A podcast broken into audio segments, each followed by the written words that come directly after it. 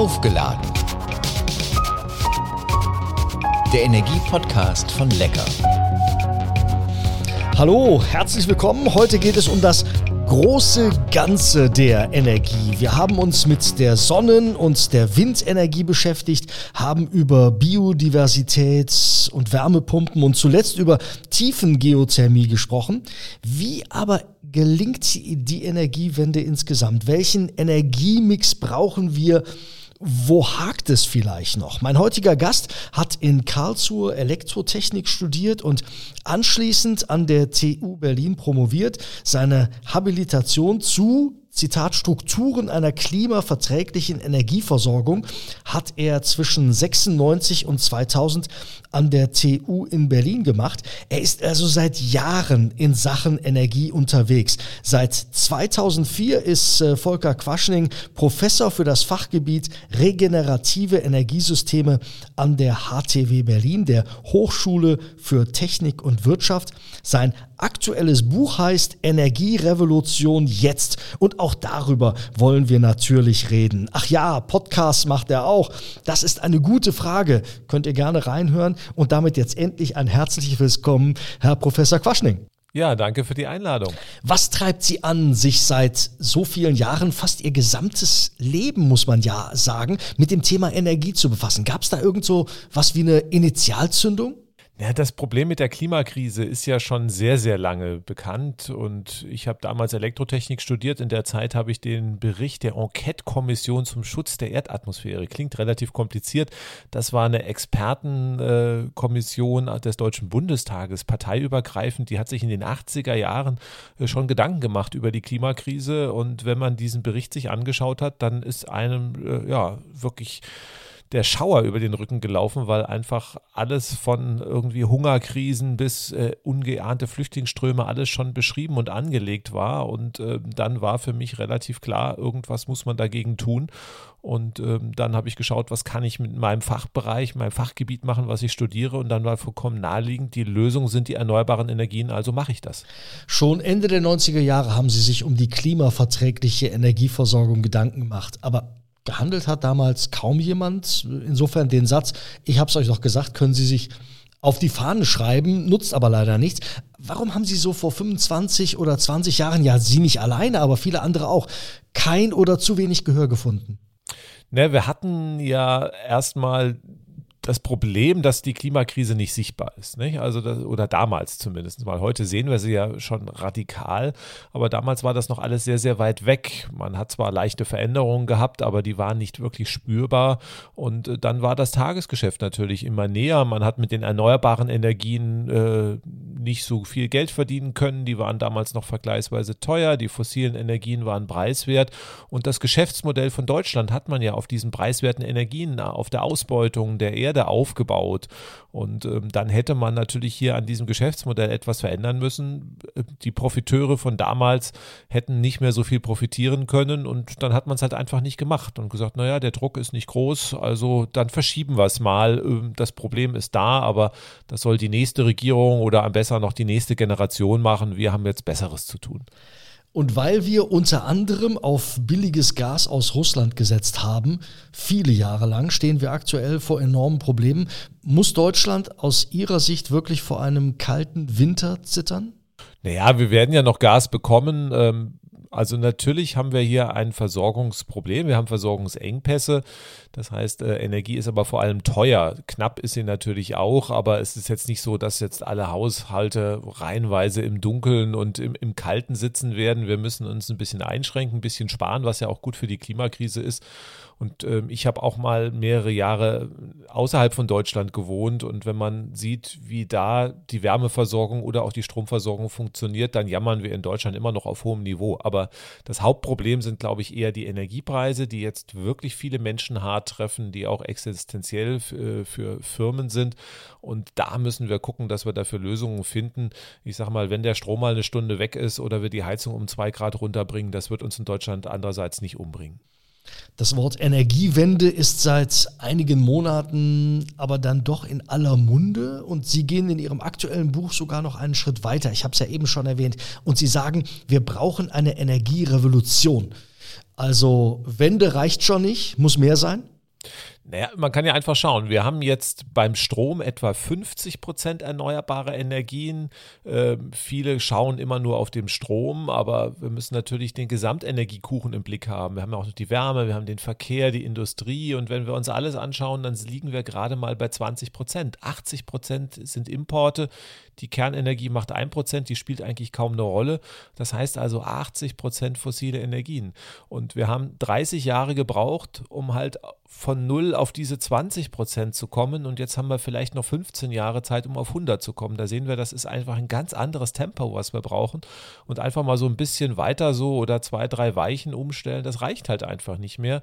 Die Technologien sind eigentlich da, aber das Tempo, was wir jetzt brauchen, das ist wirklich revolutionär und deswegen müssen wir wirklich alles umkrempeln in einer Rekordzeit und das ist keine Wende mehr, das ist halt einfach eine Revolution. Da gehen wir gleich im Einzelnen noch drauf ein. Ich habe es mal am Beispiel Wärme versucht. Fast jeder zweite Haushalt heißt aktuell mit Gas, jeder vierte mit Öl, Fernwärme 15 Prozent vielleicht, erneuerbare Energien beim Heizen. Solarthermie oder Geothermie machen gerade mal nur rund 6% aus. Wärmepumpen, die mit Strom betrieben werden, liegen noch unter 3%, nach dem, was ich so gefunden habe. Dieser Energiemix kann bei Ihnen, äh, die Sie sagen, wir brauchen eine Revolution, überhaupt keine Wirbel, Jubelstürme auslösen. Was brauchen wir jetzt? Wie sieht der ideale Strommix oder Energiemix aus? Die Wärmeversorgung ist ja, wenn man sich das von außen mal anschaut, sowieso ziemlich dämlich. Also wir haben in Deutschland so gut wie keine nennenswerten Öl- und Gasvorkommen. Europa besitzt äh, 1,5 Prozent der weltweiten Öl- und Gasvorkommen und wir haben eine Wärmeversorgung aufgebaut, die auf Öl und Gas basiert, die also wirklich nur von Importen abhängig ist. Und was das bedeutet, das spüren wir jetzt sehr, sehr, sehr schmerzlich. Und deswegen müssen wir schauen, dass wir hier wirklich die Kehrtwende machen. Und äh, es ist ja fatal. Also dieses Jahr kann man hier in Deutschland immer noch äh, Kredite bekommen von der KfW für, für den Einbau neuer Gasheizungen. Das muss natürlich aufhören. Ähm, wir müssen weg vom Gas und das bedeutet, wir müssen natürlich rein in was anderes. Und da bietet sich technologisch die elektrische Wärmepumpe an. Eine elektrische Wärmepumpe hat den Vorteil, dass die wahnsinnig effizient die Energie einsetzt. Das heißt, äh, wir nehmen dort einfach Strom, den müssen wir dann aus erneuerbaren Energien in Deutschland erzeugen. Deswegen müssen wir auch kräftig Sonne und Wind ausbauen. Und wenn wir dann entsprechend erneuerbaren Strom haben, dann kann die Wärmepumpe Umgebungswärme mitnutzen und dann kann sie den erneuerbaren Strom hebeln. Also aus einer Kilowattstunde Strom macht sie dann drei. Und alleine dadurch, dass wir die Gasheizung rausschmeißen, durch eine Wärmepumpe ersetzen, weil die einfach so effizient arbeitet, können wir zwei Drittel an Energie einsparen. Und dieses restliche Drittel das können wir dann mit erneuerbaren Energien in Deutschland machen. Und deswegen ist das die, die Lösung. Wir sagen das schon seit vielen Jahren, dass man da hingehen muss. Jetzt setzt sich das auch durch. Jetzt haben wir natürlich ein bisschen das Problem, dass die Unternehmen nachkommen müssen, erstmal diese ganzen Anlagen produzieren müssen. Aber ich denke mal, in ein, zwei Jahren äh, werden wir die Produktion hochgefahren haben. Und dann müssen wir wirklich im Expresstempo alle Heizungen in Deutschland möglichst, die auf Gas und Öl basieren, rausreißen und durch die Wärmepumpe oder vielleicht auch die eine oder andere alternative äh, Energieanlage dann ersetzen müssen. Ja, in der vorletzten Episode haben wir über Wärmepumpen gesprochen und Sie haben es im Grunde genommen schon auch gesagt. Es fehlt Material, es fehlt Pumpen, es gibt zu wenige Handwerker, die es überhaupt können. Es gibt zu wenig Energieberater, die sagen, ob das an der und der Stelle überhaupt Sinn macht oder wie man es konfigurieren müsste, damit es richtig Sinn macht. Wie soll das alles gehen? Sie haben eben gesagt, in zwei Jahren werden wir das hochgefahren haben. Tatsächlich? Naja, ist immer die Frage, ob wir das wollen oder nicht. Also wir können in Deutschland in zwei Jahren eine Autofabrik hochbauen, was Tesla gezeigt hat. Wir können in weniger als ein Jahr LNG-Terminals bauen, weil wir Angst haben, dass das Gas uns ausbleibt. Da geht das dann auch plötzlich sehr schnell. Wenn es darum geht, dann, naja, Wärmepumpen einzubauen oder Windräder aufzustellen, dann heißt es immer, oh, das, das kriegen wir nicht hin. Natürlich fehlt es an allen Ecken und Enden und es fehlt auch Personal, aber wir haben in Deutschland 84 äh, Millionen Einwohnerinnen und Einwohner. Da sollten sich sich doch genug Ressourcen dafür äh, finden lassen. Und wir haben auch in der Krise Jobs, die wegfallen. Das heißt, die Hauptaufgabe wäre doch jetzt von der Politik dafür zu sorgen, dass die Menschen, die in der aktuellen Krise ihren Arbeitsplatz verlieren oder wo der gefährdet ist, dass die in den dringend benötigten Bereichen Fuß fassen können. Das heißt also, wir haben doch eher ein Verteilungsproblem von Personal und Material als ein Ressourcenproblem. Und äh, dieses muss die Politik lösen, das müssen wir gemeinsam lösen und dann bekommen wir das auch hin. Haben Sie schon Signale aus der Politik, dass es in diese Richtung gehen könnte? Also man versucht von politischer Seite natürlich äh, jetzt die Schalter in die richtige Richtung zu stellen, allerdings nicht mit dem Tempo, was er nötig wäre. Und davor scheut man natürlich noch ein bisschen zurück.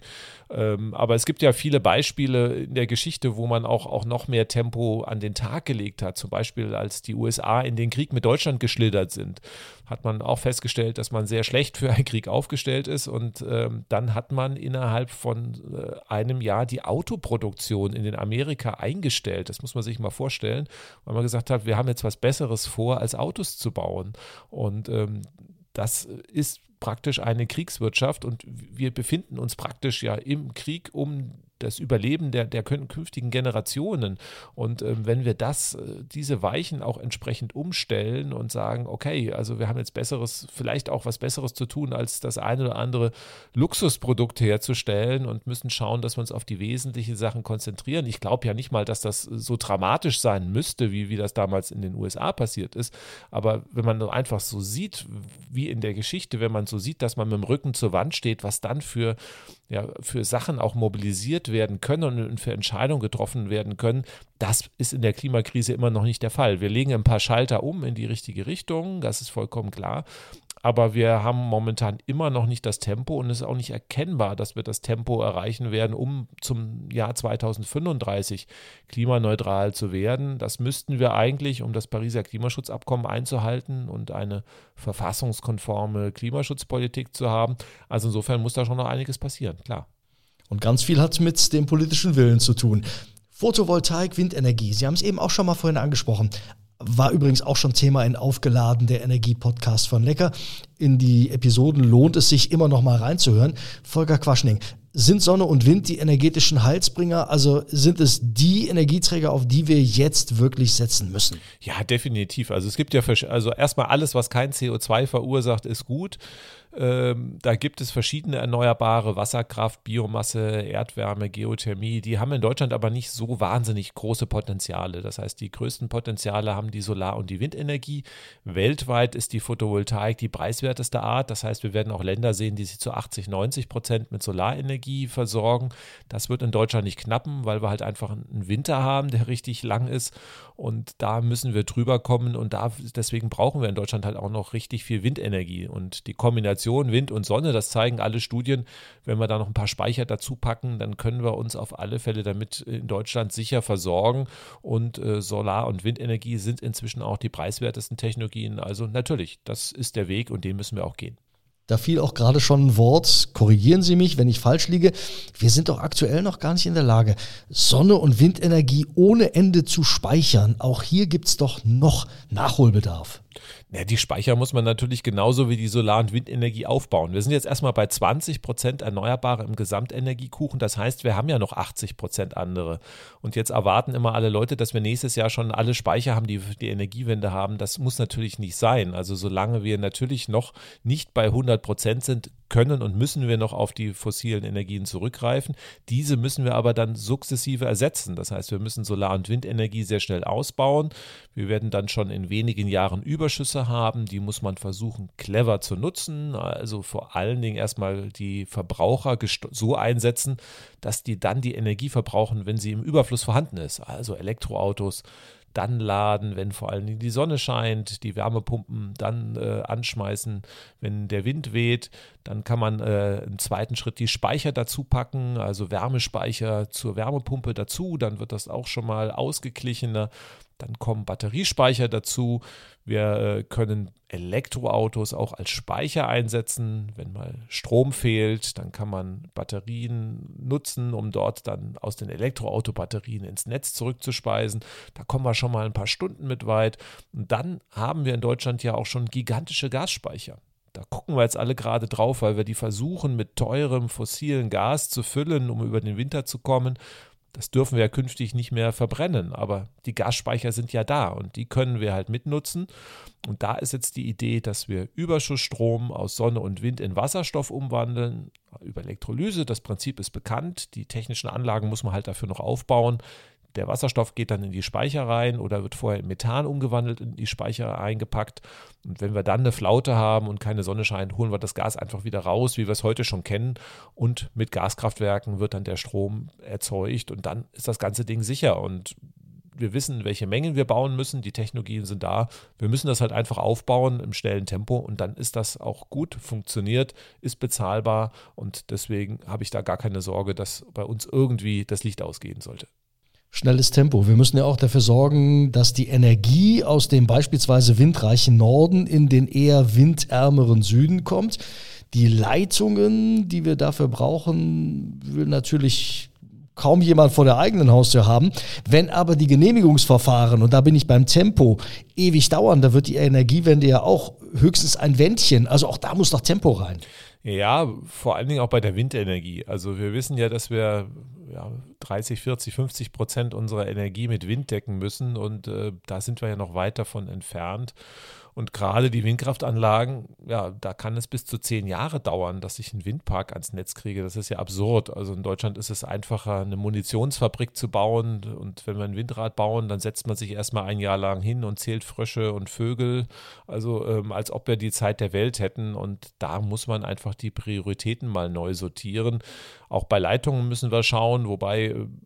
wenn wir nichts zu verteilen haben, weil wir einfach noch nicht ausreichend Windstrom haben, dann helfen uns die Leitungen ja auch erstmal nicht weiter. Das heißt, das muss auch im Einklang funktionieren. Wir müssen jetzt erstmal den Windenergieausbau flott kriegen. Wir brauchen auch die eine oder andere Leitung und vollkommen klar, also länger als eins, zwei Jahre darf so ein Genehmigungsverfahren nicht mehr dauern. Sonst äh, werden wir die Energiewende in dem Tempo, das wir brauchen, nicht hinbekommen. Ich habe am Anfang gesagt, wir wollen auf das große Ganze gucken. Insofern, was ist denn eigentlich mit Wasserstoff? Ist das so die Energie der Zukunft? Ja und nein. Also Wasserstoff an sich äh, klingt ja erstmal gut. Jules Verne hat das als die Energie der Zukunft schon mal beschrieben. Ähm, Wasserstoff kommt aber in Deutschland ja gar nicht in reiner Form vor. Das heißt, wir müssen Wasserstoff immer erstmal erzeugen, also aus Solar- und Windenergie. Und äh, dann kann man den Wasserstoff speichern. Wasserstoff ist ganz flexibel einsetzbar, ähnlich wie das Erdgas heute. Deswegen haben wir da also auch sehr große Vorteile. Aber bei der Erzeugung von Wasserstoff habe ich immer große Verluste. Das heißt, damit ist der Wasserstoff auch vergleichsweise teuer. Es ist immer besser und billiger, den Strom direkt zu verbrauchen. Also wenn ich jetzt ein Elektroauto direkt mit Solarstrom lade, ist es besser, als erstmal Wasserstoff draus zu machen, den Wasserstoff in den Tank zu packen und dann unter Verlusten wieder in Strom zurückzuverwandeln und dann ein Wasserstoffauto zu betreiben. Also wir wissen, im Verkehr ist das Batterieauto viel, viel besser als das Wasserstoffauto, viel weniger Verluste, viel preiswerter im Betrieb. Wir wissen, dass bei der Heizung auch das Verbrennen von Wasserstoff sehr teuer ist, also die Wasserstoff-Gasheizung ist keine gute Alternative. Da müssen wir auf die Wärmepumpe gehen. Aber wir wissen, dass wir zum Beispiel auch in der Industrie, für die Stahlherstellung, für die chemische Industrie am Wasserstoff gar nicht vorbeikommen. Und wenn wir die Langzeitspeicherung brauchen, wie ich vorhin schon gesagt habe, auch da werden wir am Wasserstoff nicht vorbeikommen. Das heißt, es gibt gute Einsatzgebiete für den Wasserstoff, da müssen wir ihn einsetzen. Ja, und es gibt auch Einsatzgebiete, wo Wasserstoff zwar funktioniert, aber viel zu teuer sein wird. Und das müssen wir halt dann intelligent und clever managen. Volker Quaschning, Professor für das Fachgebiet regenerative Energiesysteme an der HTW Berlin. Brauchen wir aller Ideologie zum Trotz, zumindest zur Überbrückung, die Kernkraft? Ja, es ist eine Diskussion. Ähm, wir haben da einen Scheinriesen, ja. Also das sind ja eher Kernkraftzwerge als Kernkraftwerke, die wir da haben. Ähm, wir haben zwei bis drei Prozent Kernenergie weltweit am Endenergieaufkommen und wir müssen jetzt in, in 20, 30 Jahren komplett klimaneutral werden. Ähm, wir müssten in Deutschland, wenn wir vielleicht die Hälfte der Energie durch Kernenergie decken wollen, irgendwas zwischen 100 und 200 Kernkraftwerke in zehn Jahren bauen. Wie soll das funktionieren? Also das heißt, das bisschen Kernenergie, was wir derzeit haben, da kann man geteilter Meinung sein, ob das nötig ist oder nicht. Ähm, für den Klimaschutz sind die kleinen Mengen irrelevant und es ist nicht zu sehen, dass wir die äh, großen Mengen, die wir eigentlich bräuchten, mit der Kernenergie abdecken können. Es gibt in Europa einige Neubauten, Großbritannien, die sind irre teuer. Die Kernenergie ist eine Risikotechnologie. Wir haben das Müllproblem nicht gelöst. Äh, wir haben auch immer das Problem, dass sie die Kernenergie auch für militärische Zwecke missbrauchen können. Deswegen dürfen ja zum Beispiel Länder wie der, äh, der Iran gar keine Kernenergie nutzen, weil wir da, also das heißt, es gibt da wieder gute und schlechte Länder. Also äh, wenn man da genau hinschaut, dann ist die Kernenergie definitiv keine Lösung. Sie wird, glaube ich, von vielen Menschen einfach missbraucht, so nach dem Motto, naja, wir brauchen uns ja gar nicht zu verändern wir können uns ja ganz viel Zeit lassen, weil irgendwann kommt die große, fette Kernenergie und rettet uns, aber das wird einfach nicht passieren. Das ist die letzten 30 Jahre nicht passiert. Warum soll das die nächsten 30 Jahre passieren mit einer teuren, riskanten Technologie? Wir haben bessere Technologien, die viel schneller aufzubauen sind, die preiswerter sind. Das sind die erneuerbaren Energien und deswegen sollten wir diesen Weg gehen. Mm, wie agiert in Ihren Augen eigentlich die Politik zurzeit? Denn eine Regierung, an der die Grünen beteiligt sind, ist doch eigentlich der Garant dafür, dass die Thematiken Energiewende, Klimaschutz, CO2-Vermeidung, mehr Windkraft, mehr Sonnenenergie, dass all das starkes Gewicht bekommt. Ja, also hm, man muss sagen, also sie reagiert anders als die letzte Regierung. Bei der letzten Regierung gab es Klimaschutzversprechen, die durch nichts hinterlegt waren. Also hier hat man immer als Wissenschaftler die Hände über den Kopf zusammengeschlagen. Es kann doch nicht sein, dass man irgendwas im Klimaschutz verspricht und gar nichts auf den Weg bringt, mit dem man die Versprechen auch einhalten kann. Ähm, die jetzige Regierung hat Sachen auf den Weg gebracht, ähm, auch die Ziele Klimaneutralität 2045, ja, da kommt man näher.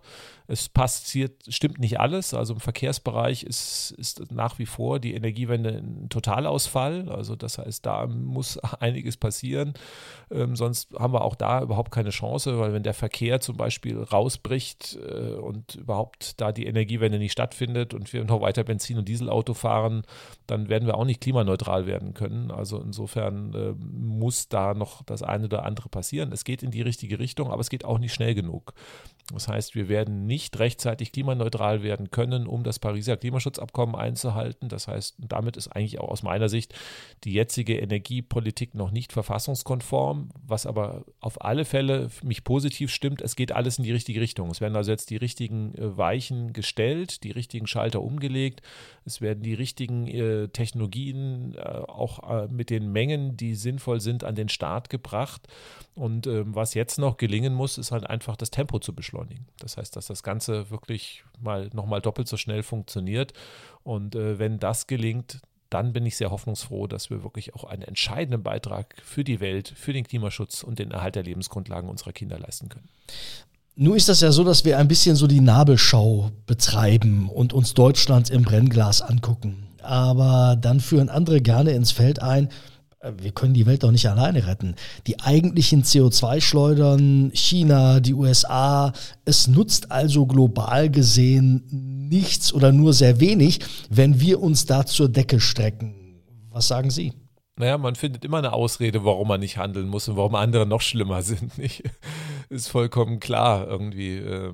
Das heißt, wir müssen auf alle Fälle schauen, dass wir in Deutschland auch Vorbild sind. Das ist erstmal sehr wichtig, weil äh, äh wir sind immerhin, wenn wir das historisch uns anschauen, auf Platz Nummer vier der Klimasünderländer. Klar, es gibt noch drei Länder, die, die noch schlechter sind. Das sind die USA, das sind äh, China und Russland. Aber ähm, wenn wir als Land Nummer vier sagen, ach naja, irgendwie die drei da sollen das mal ohne sich ausmachen, wie, warum sollen dann die Länder 5 bis 195 mitmachen? Und selbst wenn die drei großen Klimasünder klimaneutral werden würden, dann reicht es halt immer noch nicht aus. Das heißt also, der Klimaschutz funktioniert wirklich, wenn nur alle mitmachen auf der Erde. Und deswegen müssen alle Länder ihren Beitrag leisten. Natürlich hat Deutschland nur 2% noch an den CO2-Emissionen, aber ich denke, der Hebel ist sehr groß. Deutschland ist ein Industrieland, was auf billiger Energie seinen Wohlstand aufgebaut hat und ähm, wenn man mit anderen Ländern redet und sagt, na dann macht ihr doch mal voran oder Energiewende, dann sagen die, warum sollen wir das tun? Guckt euch doch mal Deutschland an. Die nutzen nach wie vor billige Energie, sind auf Platz vier der weltweiten Klimasünderländer historisch gesehen und äh, kommen immer noch nicht aus dem Knick. Äh, und damit äh, verstecken sich halt auch alle wieder hinter Deutschland. Und wenn wir als großes Industrieland mit ganz äh, nicht so tollen Ressourcen von Son Solar- und Windenergie, da gibt es wirklich Länder, die sind da besser aufgestellt. Wenn wir das hinbekommen, dann wird das ein Vorbild sein für alle anderen Länder der Welt auch. Und wenn man sich anschaut, auch USA und China, die machen ja nichts, also nicht nichts. Also die die sind ja auch schon unterwegs. China ist der größte Produzent von Solarmodulen weltweit. Im eigenen Land werden auch sehr große Mengen aufgebaut. Also insofern denke ich auch schon, wenn das Argument kommt, dass Deutschland ja nicht so bedeutend ist, dann ist das eher eine Ausrede, dass wir weiterhin machen, so weitermachen können wie bisher. Und das geht halt einfach nicht. Und deswegen, wir sollten tun, wir sollten Vorbild sein und darauf vertrauen, dass wir mit unserem Vorbild dann auch es wirklich schaffen, den, das Tempo international an den Tag zu legen, was möglich ist. Bei allen Themen, über die ich in den vergangenen Episoden bei Aufgeladen der Energiepodcast von Lecker gesprochen habe, ob also Wind oder Solarenergie, Wärmepumpen, Biodiversität, immer war ein begrenzender Faktor der Fachkräftemangel. Sie sitzen an der Quelle, Sie lehren an der HTW Berlin. Wie steht es um den Nachwuchs? Ja, mäßig. Also wir haben einen Studiengang zu erneuerbaren Energien und wir haben noch Studienplätze frei, im Bachelor zumindest mal. Und äh, wenn ich mir das anschaue, äh, bei den Kolleginnen und Kollegen an anderen Hochschulen sieht es zum Teil noch schlechter aus. Also das heißt, äh, Studiengänge zu erneuerbaren Energien sind ähm, ja zwar gefragt, aber nicht in dem Maße, in dem wir das bräuchten. Das heißt, wir bilden nicht so viele Menschen aus, wie wir für die Energiewende brauchen an den Hochschulen. Bei den äh, Handwerksbetrieben sieht das zum Teil noch schlechter aus. Also das heißt, gerade so im Handwerksbereich ist es auch nicht so einfach, Nachwuchs zu finden. Und das macht natürlich schon Sorge. Das heißt, wir müssen schon schauen, dass wir diese Fachkräfteproblematik lösen. Ähm, gibt da durchaus andere Ideen, wie man das auch mit Quereinsteigern machen kann, aber wir müssen die Leute auch wieder begeistern. Das heißt also, wenn wir die Welt retten wollen, dann muss auch jemand bereit sein, die Welt zu retten und nicht irgendwie sagen, okay, das sollen mal andere machen. Und deswegen brauchen wir eine ganz neue Begeisterung auch für den Klimaschutz. Aber ich kann mir vorstellen, dass jetzt die Energiekrise hilft, diese Begeisterung zu wecken, weil alle sehen, wie wichtig die Energie ist. Weil vorher hat man ja immer nur gesehen, naja, Energiewende ist in Deutschland nicht gewollt. Die Solar- und Windfirmen, die machen alle pleite und gehen insolvent. Der Job ist nicht sicher und das hat auch viele Menschen abgeschreckt. Wenn wir jetzt wieder sehen, wie wichtig die Energie ist und dass man auch äh, da auch wirklich angesehen ist als Energiemensch, weil man wirklich ja irgendjemand die Heizung einbauen muss oder die Solaranlage aufs Dach bringen muss, dann kann ich mir auch vorstellen, dass viele Menschen auch in diesem Bereich wechseln und wir da in ein, zwei Jahren ganz anders aufgestellt sind. Aber wenn wir jetzt mit dem Finger schnippen und sagen, wir müssen mehr ausbilden, mehr Studienplatzmöglichkeiten, selbst wenn wir das sofort beschließen und umsetzen, das dauert ja noch eine ganze Weile, bis dann im Handwerk oder in der akademischen Ausbildung ausreichend Festkräfte ausgebildet sind. Ja, aber dann muss man natürlich auch schauen, dass man mit den Ressourcen, die da sind, irgendwo hinbekommt. Also zum Beispiel bei der Solartechnik kann man auch relativ viel mit ungelernten Kräften machen wenn man Anlagen auf der grünen Wiese aufstellt. Wir können uns wahrscheinlich nicht mehr das perfekte System aussuchen und äh, dann nochmal 15 Jahre warten, bis die Menschen da sind, die das umsetzen, sondern wir müssen gucken und sagen, was können wir mit den Menschen, die da sind, realisieren. Und ähm, wenn das halt nicht mehr klappt, auf alle Dächer raufzugehen, dann muss man halt die eine oder andere Solaranlage auf die grüne Wiese stellen. Aber auf der anderen Seite sieht man auch, dass natürlich trotz Fachkräftemangel auch Sachen funktioniert. Also Tesla hat das gezeigt. Man kann eine Autofabrik in Deutschland hochziehen ziehen, äh, wenn man das einfach will und ähm, die Leute dafür begeistert. Und dann äh, werden dort auch die Fachkräfte ja praktisch vom Markt gezogen und auch vielleicht äh, dann in, in den Unternehmen weiter ausgebildet. Also das heißt, man muss es praktisch hochziehen und man muss schauen, dass man das Personal dann irgendwie qualifiziert und da vielleicht auch versucht, neue Wege zu gehen. Also das heißt, indem man, wie gesagt, mit ungelernten Kräften gibt. Es gibt Unternehmen, die also auch über ähm, Anlernberufe dann versuchen, Solateure auszubilden. Also da geht schon einiges.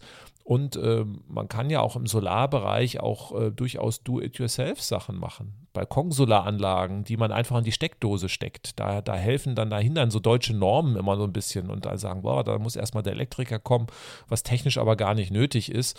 Und deswegen, wenn man einfach so Sachen macht, die der Laie sich an den Balkon schraubt, ab in die Steckdose und der Strom ist da, dann kann man natürlich auch viel, viel mehr Potenzial dann heben. Und ähm, deswegen müssen wir einfach da kreativ sein und dann werden wir das auch hinbekommen. Abschließend, Volker Quaschning, eine Frage, die ich jedem meiner Gesprächspartner stelle. Wie laden Sie sich auf, wenn Ihre Akkus mal leer sind? Pah, gute Frage. Also ich bin ein Familienmensch, also ich freue mich immer irgendwie an der Familie insgesamt. Das ist auf alle Fälle äh, gut. Und ich versuche halt eigentlich kreative Sachen zu machen. Also das äh, gibt mir dann auch wieder Kraft zurück. Podcasts, sonst irgendwo, äh, dann auch soziale Netzwerke, mal einen YouTube-Film zu machen mit tollen Menschen, auch dabei zu arbeiten. Und ich finde eigentlich sehr spannend ähm, auch die Klimabewegung. Also die Fridays for Future-Bewegung hat mir persönlich auch viel, viel Kraft gegeben, weil man lange Zeit ja das Gefühl hatte, naja, wir in der Wissenschaft wissen, was zu tun ist. Deutschland kann sich das auch leisten und es passiert passiert halt einfach nichts. Und ähm, die Fridays for Future Bewegung hat einfach den Druck erzeugt, den wir brauchten. Und ich habe so viele junge, tolle Menschen getroffen. Ich habe mit 14-Jährigen diskutiert, als wären das Menschen, die einen Doktorabschluss haben. Und ähm, einfach diese junge Generation, die gibt mir einfach so viel Hoffnung und dann auch Kraft. Und immer wenn ich so ein bisschen verzweifelt bin, dann schaue ich einfach und sage mal, guck mal, was die letzten drei, vier Jahre alles passiert ist. Und wenn wir da noch mehr Dynamik reinkriegen, dann werden wir das alles schaffen. Und insofern, ja, sind das einfach andere Menschen die mir dann einfach Kraft geben zum Auftanken. Vielen herzlichen Dank. Professor Volker Quaschning, ich glaube, wir haben ein paar Leute ein bisschen schlauer gemacht. Danke auch für die Einladung. Infos zu all seinen Publikationen, Bücher, Podcasts und mehr findet ihr unter volker-quaschning.de. Das war Aufgeladen, der Energiepodcast von Lecker. Lasst ein Like da, erzählt Freunden, Bekannten und allen möglichen anderen Leuten von diesem Podcast. Abonniert ihn, dann verpasst ihr keine neue Folge und teilt ihn, wenn er euch gefallen hat. In der nächsten Episode ist eine der erfolgreichsten Krimi-Autorinnen Deutschlands zu Gast. Was sie antreibt, wie viel Energie es kostet, ein Buch zu schreiben, darüber reden wir. Spannende Informationen zu allen möglichen Themen rund um das Stichwort Energie findet ihr auch unter www.lecker.de slash Energieladen.